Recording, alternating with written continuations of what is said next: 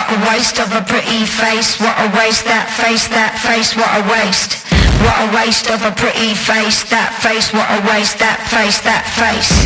What a waste of a pretty face. What a waste that face, that face. What a waste. 姐妹们，大家好，欢迎来到姐妹合众国。我是想立刻和白冰发生一段真感情的顾草草。我是指 pick 古灵精怪姐姐的 T 老师，我是时不时会海陆上升的徐阿姨。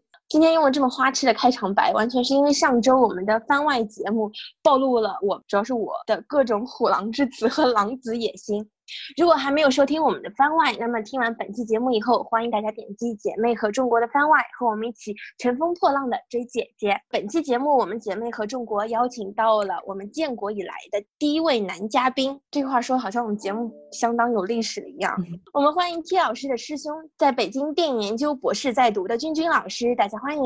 Hello，大家好，很高兴做客姐妹和众国，欢迎君君老师。谢谢。今天我们想和姐妹一起聊聊做家务这个话题。其实这个选题在我们的列表里已经躺了很久了，但是因为种种原因，一直还没有热辣的聊起来。结果上期节目播出以后，T 老师的妈妈大手一挥，点播了这个话题。对，因为我妈妈有的时候听我们节目，然后会打赏，然后她就在我朋友圈留言说，什么时候聊聊做家务这个话题吧。但是呢，我觉得这期节目我可能会聊出很多我妈根本不同意的观点，所以可能这期就没有打赏吧。所以你是要得罪我们的金主妈妈吗？我本来想说这个故事告诉我们打赏就是力量的，结果你突然来这么一句。如果我们有妈妈粉的话，也欢迎我们的妈妈粉们来点播。真的，我们也可以聊一些中年妇女的话题，我个人还是蛮感兴趣的。我会非常想聊中年妇女话题，毕竟我本人内心就是一个中老年，我都想很想邀请就是妈妈辈的人来上我们的节目。哎，那么要聊家务活，朋友们要聊家务活，尤其在我们今天有男嘉宾的情况下，我又忍不住想开一开脑洞。大家愿不愿意给对象洗内裤？无论性取向，对对象也无论男女，并且追问一下，愿意对象给你洗内裤吗？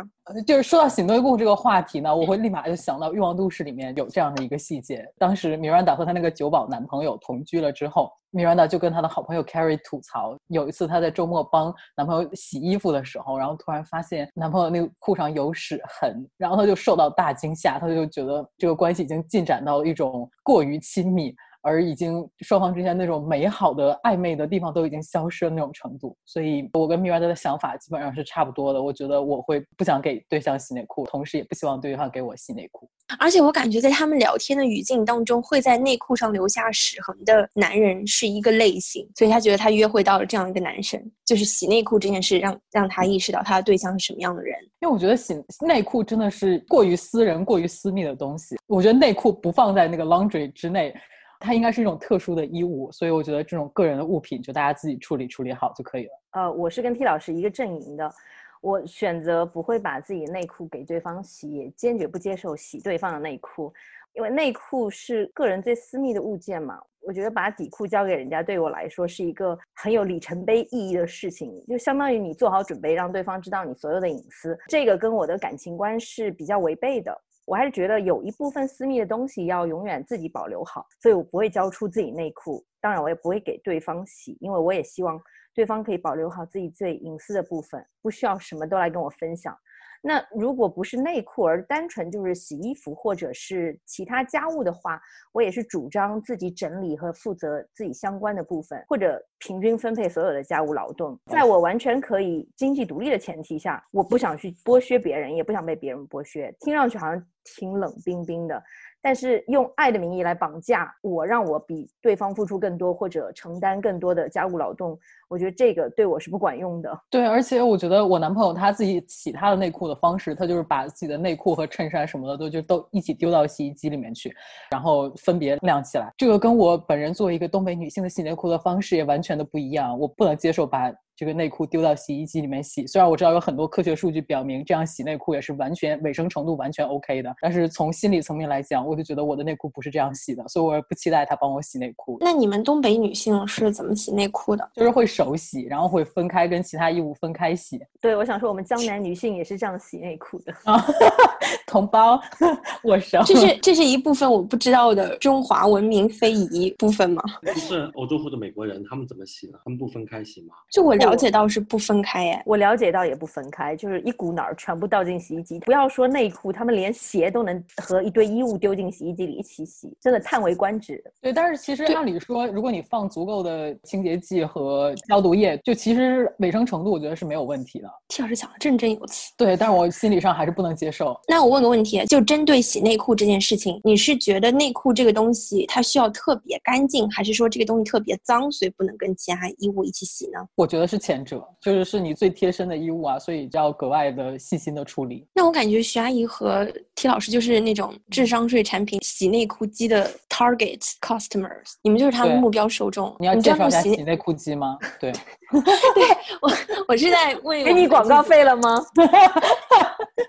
我其实是要破除对于洗内裤机的迷思，好吗？就是在为这期节目做调研的过程当中，然后我有一对夫妇朋友，他们跟我说，你知道吗？你去淘宝上搜索有个东西叫洗内裤机，然后我就大为震惊，我就去搜索一下，发现这个东西价格从两百块到一千块不等，洗涤分五步，可能就非常满足徐阿姨和 T 老师这样对于内裤有超长清洁需求的人。首先，我绝对不是这个洗内裤机的目标受众，因为我都是手洗的。你是不信任机器，还是觉得内内裤就是应该手洗？我是觉得完全没有必要弄一个机器来洗，因为内裤那么一小片布料，你就手洗一下，打一下肥皂，然后把它晾干就好了，没有必要搞得那么复杂吧？那我想说，我愿意交智商税。如果真是两百块钱的话，我就买一个送给妈妈，然后大家拿回家去体验一下，给你们一些产品报告。有钱人言论又来了。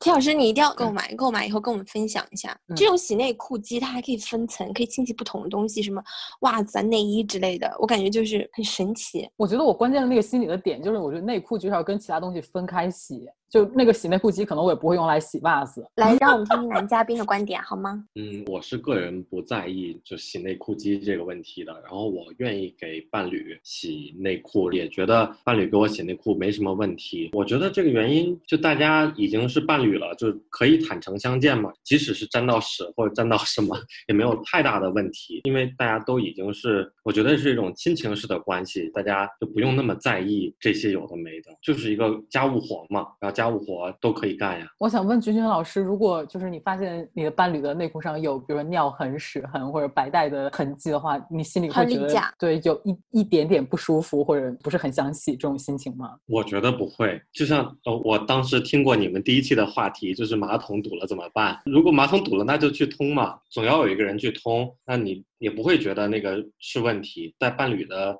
关系里面，互相洗内衣并不是什么问题。虽然我觉得这个从你的知识的认识和你的看到时候那个直观的物理感受，可能 是有一点点距离。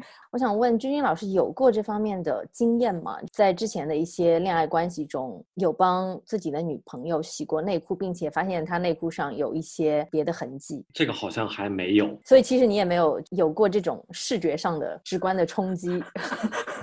那你要不先 把内裤给洗了，再来参加我们这个节目吧？可以，没有没有，希望你可以把这个内裤洗以后再来参加我们这个节目，就像还一个愿一样。我觉得还是没有问题的。因为要做这期节目嘛，我就去豆瓣上做了一个调研，我就发了一个广播状态，问大家你愿不愿意给对对象洗内裤，以及愿不愿意对象给你洗内裤。我感觉我得到的结论就是，来参与这个调研的都是我的豆瓣友邻关注我的，或者我我们互相关注的人，然后参加的人以男生居多吧，还有个别我不太知道性别的，然后各种性取向的都有。然后我觉得我得到这个结论和我们今天聊的现在这个情况是差不多的，就是女生不太愿意给。对象洗内裤，也不太愿意对象给自己洗内裤，反而是男生对于内裤这个东西的共享程度，如果有这么个东西的话，共享内裤共享程度，嗯，比较高。这是不是一个其实还挺有趣的现象？当然，这不一定是一个很广泛的现象，毕竟也只是我自己的圈子里。因为我觉得可能男生对于洗内裤这件事情，他们可能有一些色眯眯的想法，更大于做家务的这个概念吧。社会上不是有很多新闻说有一些偷内衣偷内衣狂、偷内裤狂，我我不知道，我我没有往这个方面想过。你放屁！你没有往这个方面想过。不是因为我跟身边朋友聊天的时候，就我其他男性朋友，包括女性朋友，都跟我讲过这一点。他们觉得这洗内裤这件事本身带有一定的情趣成分，包括我生活中现实有遇到男生对象给我洗内裤，或者我的情侣或者夫妻朋友们他们有互相洗内裤这个情况，还有拉拉朋友他们互相洗内裤，其实多少都有提到这一点。我觉得只要完成了做家务这件事情，本身他的动机其实不太重要。那你放到我本人，我就会蛮享受看着对象给我洗内裤这件事情。但就我心里情绪成分占多少，还是他给我干活的快感更大，这个就有些难说。但是。结果是好的，男生做家务嘛，所以你男朋友洗的时候是当着你的面给你洗吗？对啊，就我觉得情绪成分还是一个一开始的那个感觉吧。如果说真的是很稳定的伴侣，以后那个东西就真的就变成某种家务了。这一点我也同意。做调查问卷以及跟身边男女朋友聊天的时候，大家也都说到，即使是不愿意洗内裤的人，一旦伴侣或者对象生病或者一些特殊情况，他们都是愿意给对方洗内裤的。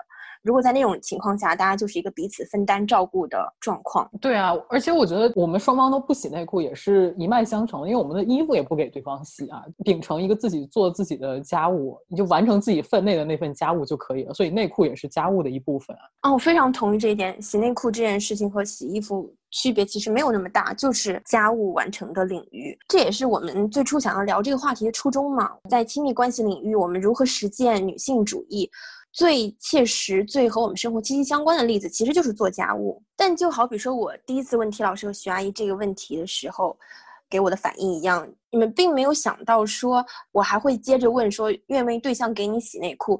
在大家的普遍观念里，似乎觉得家务活是一个有性别的事情。洗内裤好像我问这个问题，就是女生愿不愿意给男生洗内裤？大家一般不会在我的补充提问之前，不会主动想到说，哦，男生也可以给女生洗内裤。就好像很多家庭中的家务分工，似乎我也不确定这是不是主流观点。那就我所见到，大家都会觉得啊，那女生可能就需要多分担家务啊，或者说你们要用各种方。式让男生去参与到家务活动中来，还是把家务这个事情好像自然而然就分摊到女性头上？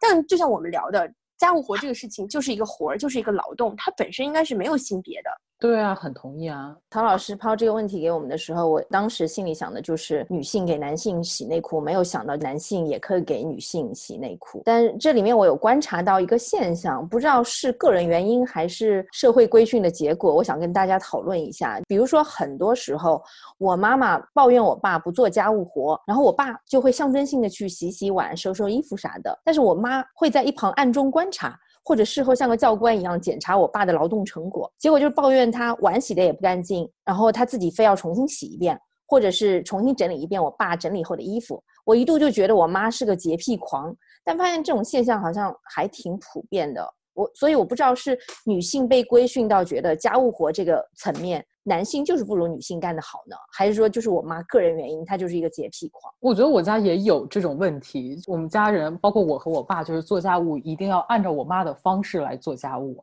就如果你做的方式不对的话，他会觉得你还别在这儿添乱了。就这件事情还是我来做，而且他有的时候在要批评我和我爸的时候，就说你能不能尊重一下别人的劳动成果？就是因为我觉得家庭这个室内的场域就是属于妈妈的领地，在他的领地里面，你必须要按照他的规则来运行，不然的话，你可能让他受到很大的冒犯，在他的这个个人的家庭的空间里面。是什么让家成和家务成为妈妈的领域？是因为他们做的多，他们付出的多吗？对啊，肯定是，而且我们家是。比较男主外女主内的家庭分工非常鲜明的一个家庭，所以我妈一定是在家里面承担更多的家务。我觉得她也很累，同时我觉得她又很享受这个把家里面打扫的干干净净的这种心理。我觉得这个就是我们上一代人的六零后、七零后这一代人的一个结构性的社会的约束。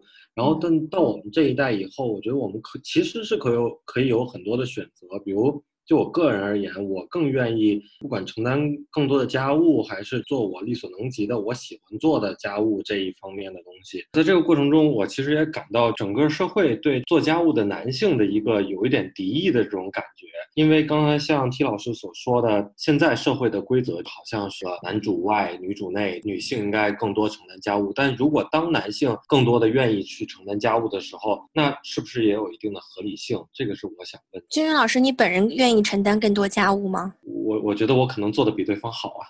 你觉得你是技能这个方面熟能生巧，还是说你比较有做家务的天赋？两方面都有吧，既觉得它有意思，然后又觉得我可以做好。那你最喜欢做的家务是什么？做饭算吗？算算吧哎，，算哎，嗯，而且很加分。对，还对蛮加分因。为就在我的成长经历里，我父母的话，其实也是我父亲基本上是做每一顿的饭，然后我母亲是负责其他家务。我想先问一下君君老师，因为他算是我跟我们刻板印象中男性的想法有点出入嘛，所以我想知道你是什么契机造成你觉得家务并不一定要由女性承担，你觉得男性也可以做家务？你刚刚有提到了，就是你可能是家庭的一些影响，你觉得有没有一些什么别的契机？具体的也说不上，但我觉得整个社会就是我们现在进入一个文明的过程，然后大家分工多元化的过程。这个东西并不是说某一个性别一定要承担的，而是可以去分化的。嗯就我想问君君老师，就是做饭并不是说那种要展示你的厨艺，或者是特殊的场合的做饭。如果你每天都做饭，一日三餐都要想这个家庭吃什么，这样你会不会觉得很烦？把这个家务完全日常化，而不是说偶尔做一做，大家都很高兴，互相表扬这样。没有吧？我觉得没有，因为即使我一个人的时候，我也会需要每天做饭呀。我觉得在做饭这件事上，我爸是一个特别典型的反例。他会很愿意做饭，因为他觉得做饭这个事情有创意，需要很多技术技巧，能显示他这个人的水平。所以在他心里，家务活这个事情是有不同的级别的。他可能觉得蹲地儿、洗马桶，然后什么清理浴室啊这些事情就很没有技术含量，他就觉得他不屑于做这个事情。但他认为做饭这个事情就是发挥他艺术家天分的一个平台，所以他很爱做饭这件事情，而且很爱吹嘘自己做饭做的好吃。其实就家常菜了。但我爸是怎么做饭呢？我爸是指挥我妈，你今天去买什么什么，把那个什么什么洗好，什么什么切好，然后一切嗯再交给我来。然后我爸做的事情其实就是起油锅，然后把东西下锅，然后按照他那个流程走。那些参与家务活的男性，可能更多在上一辈男性啊，就我所见到，我我总感觉他们参与家务活是想获得一些额外的 credit，或者用这个东西去证明他们。他们并不是说积极参与家家务活、日常生活的每一件琐碎的事情。我同意。这里还蛮烦人的。就比如说，你们有见过自己的爸爸洗过任何一件衣服，或者比如说清洁抹布、什么清理吸尘器的灰尘袋子吗？没有吧？对我完全同意，我就觉得呃上一辈男性做家务，他是需要一个其他人来匹配他做家务的，就是他只帮他打做那个下手，嗯，对，就是他只做，比如说吸吸地或者蹲地那个唯一的动作，然后做完之后，你前面的准备拖布和后面的清洗拖布，就是这些匹配的功能，你都需要就是母亲啊或者是儿女来辅助他完成。所以这怎么叫做家务呢？这只是做家务的一部分而已。而且这样的话，做家务更像一个表演秀。由于我爸爸本人真的是不怎么做家务，所以我妈老要鼓励他，他还会经常给我使眼色。一旦我爸做菜，就会说，我妈就瞪我一眼，让我夸这个菜好吃。有时候我根本夸不出口啊，我觉得。你我有你有没有感觉到，在家家庭嗯生活中，就是我们的妈妈辈为了让父辈们男男性家庭成员更多地参与到家务活当中，用了很多的激励疗法。我感觉我们录完这期节目要断绝父女关系了。不会啊，我当着我爸的面也会说啊，你这叫什么做菜？你就是把东西扔进油锅，老娘也会。哎，你这样说了之后，他以后会更没有积极性，继续给你们做饭吧？不，他会很得意，他就会讲，那你做这个菜有我做的好吃吗？我那我们什么时候比比？然后我做菜，他会说你这个菜啊，这个什么什么这里不行，那里不行？哎呀，就凑合可以吃吧。就他一定要拔高自己。但我觉得这种激励机制不是很有效果呀，就是他激励来激励去，也没有让男性更喜欢做家务，反而是就是让这个表演的性质变得更强。我很同意，是我不是完全同意，我觉得这个其实就是熟练以后，他会掌握那个技能，然后他也不一定每次都很得意是在炫耀，他可能就变成某种例行公事了。比如说，我父亲跟我叔叔在回我奶奶家的时候，每次都是他们主动去做饭，然后确实是我姑姑可能不担买菜的这些职务，但是我叔叔跟我爸就会亲自下厨以及厨艺的每一步。我觉得这个分工其实在我看来还是蛮合理的。但我觉我在想说，这个是不是因为，比如说他们年年轻或者年龄小的时候，在家里面就承担做饭的这个功能，所以就是沿袭下来，所以他们每年过年回家也会做饭，这样。是有可能啊，对啊，它就是一个一直以来的这么一个传统。那是不是我们从做饭这件事情可以说，鼓励机制不一定会成功的，但是长期培养的习惯确实具有力量，能够让男性主动的参与到家庭活当呃家务活当中来，并且认为这是他们自己分内的事情。对，而且我觉得我刚才讲家里面的从小的行为模式，其实如果你们两个在最开始成为男女朋友的时候，大家就划定一个界限，然后就是觉得家务活应该分工，不要养成这种男主外女主内的传统的家庭关系，可能会有助于你们，比如说婚姻或者是有小孩之后，大家的家庭分工也相对合理一些。因为我觉得这个是很难瞬间改变，你瞬间就让男性去做家务。我觉得就是在我父母这一辈来说，现在改已经真的很难，已经形成了这个很牢固的模型。但是你说的这种情况啊，我觉得只有在一种条件下可能才会成立，这个男女双方的经济地位相等。要不然的话，比如说女性她成为一个全职的家庭主妇，她没有自己的工作，那么你们俩结婚之后或者是同居之后，男方肯定会想，我在供养这个家，这个房子也是我的，然后日常开销也是我在支付。那么你对这个家。家贡献了什么呢？你如果不上班的话，你为什么不不能在家里做点家务呢？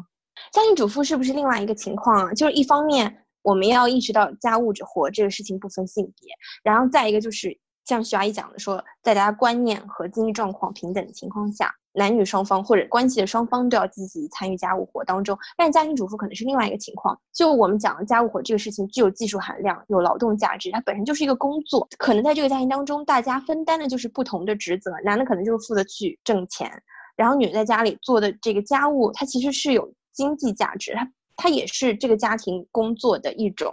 就像我们刚刚讲过的，这个事情具有技术含量，它有劳动的性质。一方面，它具有劳动性质，也就是说，这个劳动具有可替代性，它可以由别人来完成，就不是说只有女方来做这个事情。再一方面，就是你做家务不单单是一个。哦，今天把筷子洗了，把被子叠了，这个事情它也具有一种 emotional labor，这也是一种情感上做的一个支撑吧。就它不单单是在做一件一件具体机械的或者细碎的工作本身，而是它对于这个家庭有重要的支撑作用。对我同意你说的。然后你刚刚提到一点说可替代性，这个我很认同。如果是认可家务活是可替代性的话，也就说明它可以拿到市场上去雇佣别人来做。就是说明，对家务活动它是可以被量化的，因为它是可以产生市场价值的活动嘛。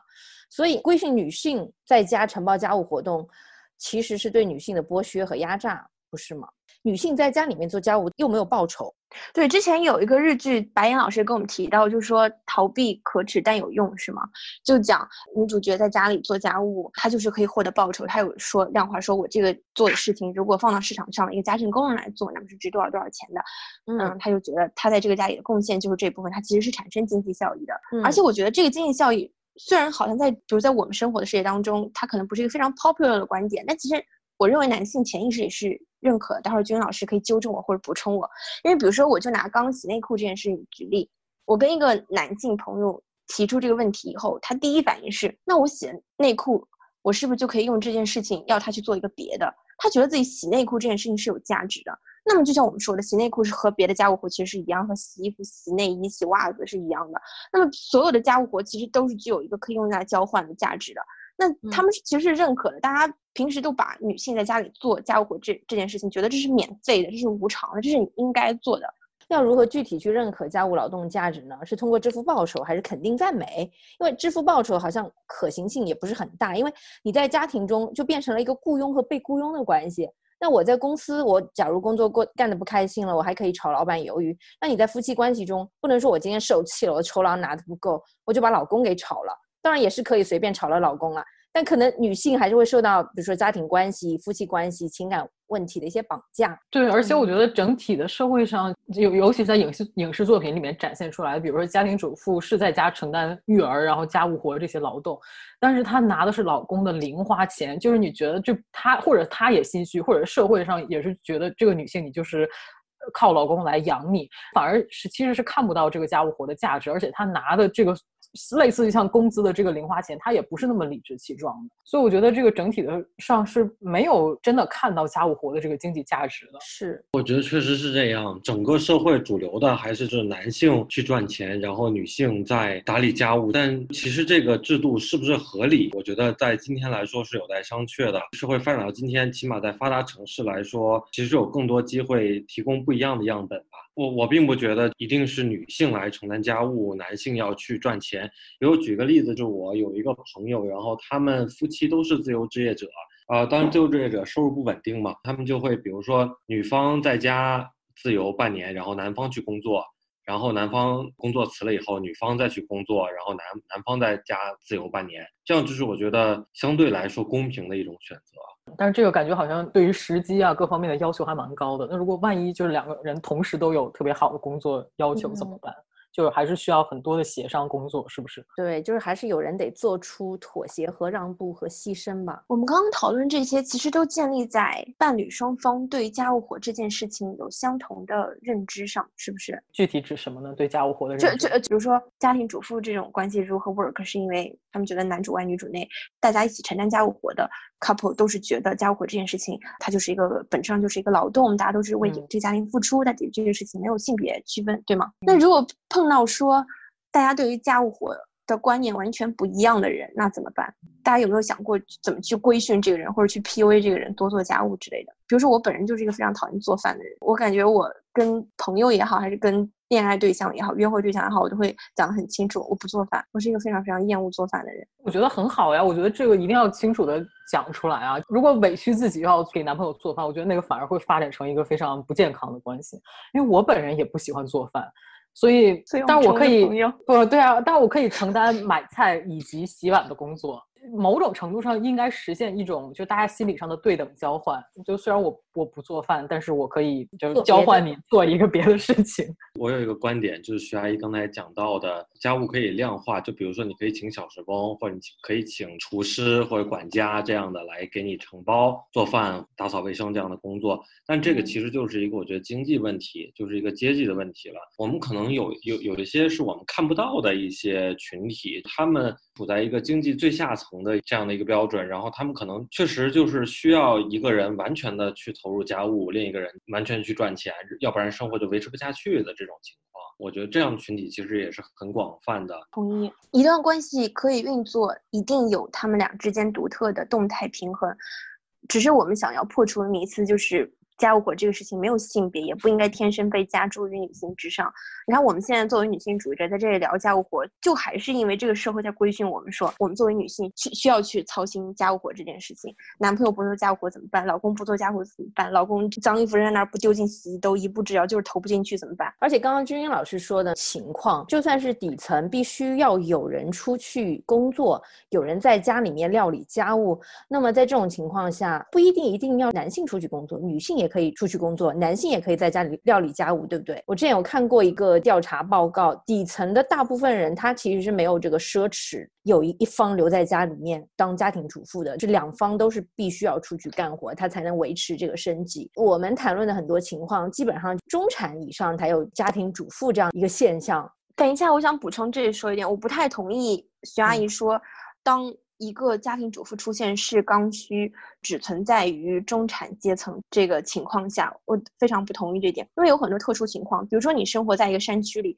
可能你们那边唯一可能工作就是挖矿，那所有男人都出去挖矿，那女人只能在家里操持家务。那比如说，如果你在东北铁西区那个片子嘛，那你们那边没有任何的工作机会，唯一存在可能为家庭创收的情况就是老婆去卖淫，那老公每天就只能骑自行车载老婆去卖淫，那你你老婆就是家里的劳动力。我们先不讨论卖淫这个事情的正义性、嗯道德性啊，我们就说是存在不同样的生存状况，是不同的阶级有不同的困境，不同性别是会面临不同的工作机遇。这也是佐证了我们之前讲说，我们可能不能在当下立刻反抗制度中对女性的结构结构性压迫，我们也不能改变大环境。但是在这种情况下，我们怎么对待身边人，或者怎么让女性主义者们一点一点的去改变自己，在家庭的这个场域当中，不能被家务活所绑定了，不能被家务活所局限了。难度好高啊，我不知道是答案是什么。大家举举例子，不是 T 老师，你你跟你跟郝飞老师关系不是 work 挺好的吗？然后你平时是你们俩是怎么讲家务活分工这件事情的？我觉得我们两个的观念上的前提，觉得家务活大家应该百分之五十、百分之五十，大家应该是相对平等的承担。但是这个过程当中肯定是有协商的，比如说大家有一些特别不喜欢做的事情，但是有一些你觉得可以做，并且可能比较喜欢做的事情，比如郝思老师，我男朋友他就不喜欢换床单，他就不喜欢换被罩，就这个过程他觉得很繁琐、很头大。然后我就是不太喜欢用吸尘器吸地，所以其实这个就是大家就先讲自己最不喜欢做的事情。那这样子的话，就是我经常换床单，然后他就经常吸地，然后基本上大家的那个频度也都是差不多，就一周吸一次，一周换一次床单。所以这个其实我们两个心理上都觉得还是相对交换的比较平等的。然后你像洗衣服这种东西，就当然你自己的就洗自己的，我换的衣服多，那我就就一周洗两次，他就一周洗一次，就之类的，你就自己完成。然后像做饭也是，我不喜欢做饭，那可能他一周做四顿，我一周做两顿。但是就是他做饭的时候，我就承担洗碗或者是买菜这样的工作。我觉得这个肯定过程当中是有不断的动态的要沟通和，呃，甚至有一些冲突。但是其实你你就是要不断的去调整你们的这个分工，才能相对的维持一种和平和稳定。天呐，听上去两个人的生活好麻烦哎！肯定是，我觉得两个人就是很麻烦啊，一定会创造更多的家务。然后你家里面的东西一定被移动的次数会变多，然后你就要不断的把它移回原位，这些都是家务活。那比如说你是一个要求家里三天必须吸一次地的人，但他的卫生观念认为一周吸一次，那你们出现这个矛盾，那怎么办？我个人的情况下是不太会出现这种情况，因为我可能对卫生的那个要求没有那么高，就甚至说两个人有的时候你就觉得舒适最重要，然后你就反而会放弃或者降低一点 你对于这种家庭干净程度的要求。我觉得这个确实还是取决于两人的沟通吧，就俩人沟通以后具体要怎么分工。所以沟通不果的话，整个家就变成一个 shit hole，就大家谁也不管。沟通不果就别别恋爱了吧。就是有一些伴侣，他会有一个共同的审美，比如说现在比较流流行的这种极简主义。我看到很多，比如说新闻报道或者说真实故事这种节目，然后他会讲夫妻两人如何去践行同一种观念，然后去把家打造成两个人共同期望的一个样子。在这个过程中，两个人其实你很难量化他们具体谁做多谁做少，但两个人会往一个方向去努力，比如说都会践行极简主义那一套理论。去试图去把家导成那个样子吧。那如果有的时候观念不一样怎么办？还是说就是观念不一样就分手？就只有这一种出路？反正我觉得观念不一样就就别谈了吧。对呀，何何苦强求？好好好，对啊，让那些卫生习惯比较糟糕又不爱做家务的人就没有对象吧，活该单着是吗？或者他们他们在一起，我还我还挺赞同的。对对对，让他们在一起。嗯，好，或者就是我们对他们宣传，男性啊，如果你想找到好的对象，优秀的又能干又漂亮的，你就得做一个家庭主妇。我们要鼓励更多的家庭主妇出现，是不是？呃，我有个例子，我英国房东的儿子嘛，他大概四十岁出头，然后他原来是在英国皇家歌剧院工作，算是事业有成吧。后来他为了女朋友辞职，从伦敦搬去了利兹。没多久，他女朋友就生了个小孩儿，他就干脆整天在家带孩子、料理家务。然后他女朋友是一个学校的校长，每天工作很繁忙，所以他们算是颠覆了传统男女角色的一段关系。我问过我房东的儿子，我说你做家庭主夫什么感觉？他说我还蛮享受的，比我之前上班还开心。然后他现在的社交圈基本上全是遛娃的妈妈团，虽然他有时候还是会收到一些异样的眼神，但整体来说，家人和朋友对他的选择都很支持。就是因为我我作为因为我是九零年生人的，然后我现在刚刚三十岁。但是我读完硕士以后工作了一阵，然后现在回来读博。其实，在很多主流社会眼光看来，你现在还不赚钱，现在还不去争取一个社会地位，有房有车，就是那一套，就好像是不成功的样子。这个其实也是一个男权社会对男性的一个刻板印象跟约束吧。比如说，我现在同龄的男性，他们可能更多的。喜欢去探讨，比如说军事啊、体育啊、金融啊这些主流男性比较喜欢去探讨的东西。比如说，当我去聊一些电影啊、艺术啊，包括比如说我有一个比较私人的爱好，就是手账，贴那个花花绿绿的贴纸啊。那我觉得它很好看，然后我觉得它又很有艺术性，然后他们就会觉得你这个人不够男人或者怎么样。这个我觉得也是。其实对位到我们的家务活中，我不承担主外的那个场域的东西的时候，我好像就做错了什么事情。但我其实我只是在做我喜欢的事情而已。那面对这种质疑，你会反驳他们吗？或者你需要捍卫你的男子气概吗？我觉得男子气概本身这个词就是一个伪命题，就完男子气概就是男权社会建构的一个词汇啊。我并不需要所谓的男子气概，我觉得我自己是忠于我自己的就可以了。反正在这个过程中，我会感到一些社会的异样的眼光吧，但是我仍然会坚持做我喜欢的事情。特别棒。为什么录到这里感觉有点像 俊君老师的相亲节目？没有没有，我们的女听众当中喜欢女性主义者的男生的，可能就会有一些心动嘛。这种男生实在太少了。稀有物种。对，因为我最近准备聊这期节目嘛，所以跟君君老师有一些聊天，我们都对他所看到的直男世界非常感兴趣，也感到很惊奇。我们就考虑要不要邀请君君老师上我们节目，跟我们一起聊一聊什么三十年旁观直男世界之怪现象之类的。如果大家给我们足够积极的反馈的话，我们可能真的会聊这样一期节目啊。那我们今天聊家务活这个话题，差不多也就说到这里了。我们说到家务活这件事情本身没有性别，并不是某一个性别的权利或者责任。同时，在家庭当中承担家务活的人。他们实现了经济、劳动以及审美上的许多价值。希望听到这期节目，大家会有一些新的感悟或者想法，可能就从给对象洗内裤这件事开始吧。好，在节目的最后，我们再和大家分享一下作为女性主义者的我们本周的嗨和 low 吧。啊，我这周的嗨有一个电影编剧发了一个微博，谈论狗精事件。大家知道这个事儿吗？嗯，知道。是那个高高考替考的那个事儿。他在谈论的时候。因为他谈到了，呃，近期的很多社会热点都跟山东有关，就跟山东烟台的鲍玉明那个性侵案也是在山东，山东河村并居的问题也是在山东。然后他就讲，他觉得山东最大问题是缺乏现代意识、个人意识的启蒙，基本上是一个前现代的状态。他讲到山东社会整个是以一个关系社会来维持的这么一个状态。我的嗨点在于他讲的，我我比较认同。然后我的 low 点其实也是同样的一件事儿，是因为这个微博在发了一天左右以后就被屏蔽了。我觉得其实并不只是山东是处于一个前现代的社会，其实整个中国有很多事情都处于一个相对来说依靠关系社会、依靠人际关系来维持的不太文明的一个社会，以至于很多。权利的不平等，我很希望其实这样的声音会更多。这样的声音如果被屏蔽，其实是一个比较糟糕的事儿。哎呀，听到真君老师讲这个朋友发的状态很快变得不可见这件事，我就想到我本周的 low。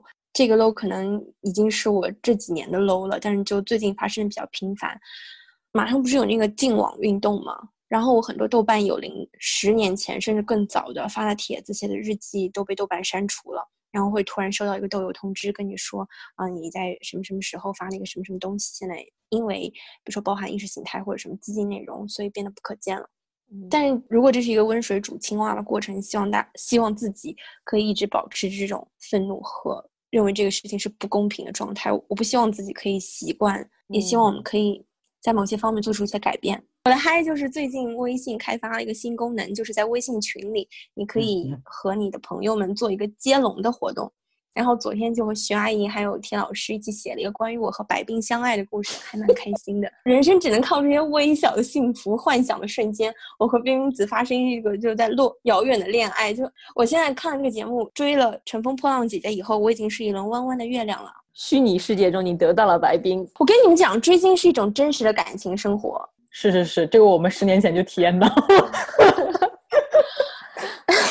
是金老师这么说，是因为我是今年才开始看国产综艺追姐姐，然后我是今年才开始玩游戏，今年做了很多人家十六岁的时候就做过的事情，然后金老师就觉得我，嗯，就是你知道吗？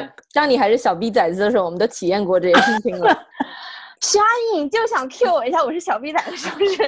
怎么回事了？我十六岁的时候也在做一些严肃、认真、重要的事情啊，很棒啊！我们就应该这些严肃、认真的事情越早开始越好。对啊，我只是现在才开始做一些年轻人当年做的事情啊。我其实这个还是刚才林林林实实想到的，就它其实不是特别关联，但是我在想，因为我最近在听就是戴锦华老师的一个在岭南大学讲的呃电影与全球六十年代的一个课。我是通过今天录这期节目，其实我就觉得我们讲男女固定的家庭分工也好，然后讲一些工业区只有提供给力量型的劳动的这样的一个地区性的分工也好。这其实都是某种程度上就是现代性带来的问题啊，就是让你人异化成一个劳动力啊，要进行非常专业化的分工。然后在这个课程里面，就戴老师他其实提到一个，他说“进步”这个词也是有意识形态的，进步是好的这件事情，其实也是已经带有了一种褒贬的意识形态在里面了。所以我就觉得有时候在想，是不是就是我们不需要住那么大的房子，不会产生那么多额外的家务活。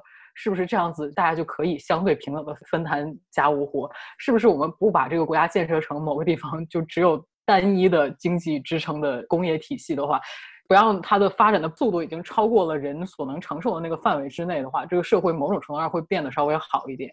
所以我就觉得现在是我们是在经历某种非常大的震荡，整个社会，整个整个世界。所以在这个节点，通过这个课程课程也还是让我重新去反思这样的一些事情。所以这就是一个又嗨又 low 又沉重的话题。对不起，我也没有特别嗨或者 low 的。前阵子看到一个新闻，算是一个嗨点吧。面对面采访了一位女性，叫张桂梅，她奉献了自己的一生，在大山里创办了一个给贫困女孩上学的高中。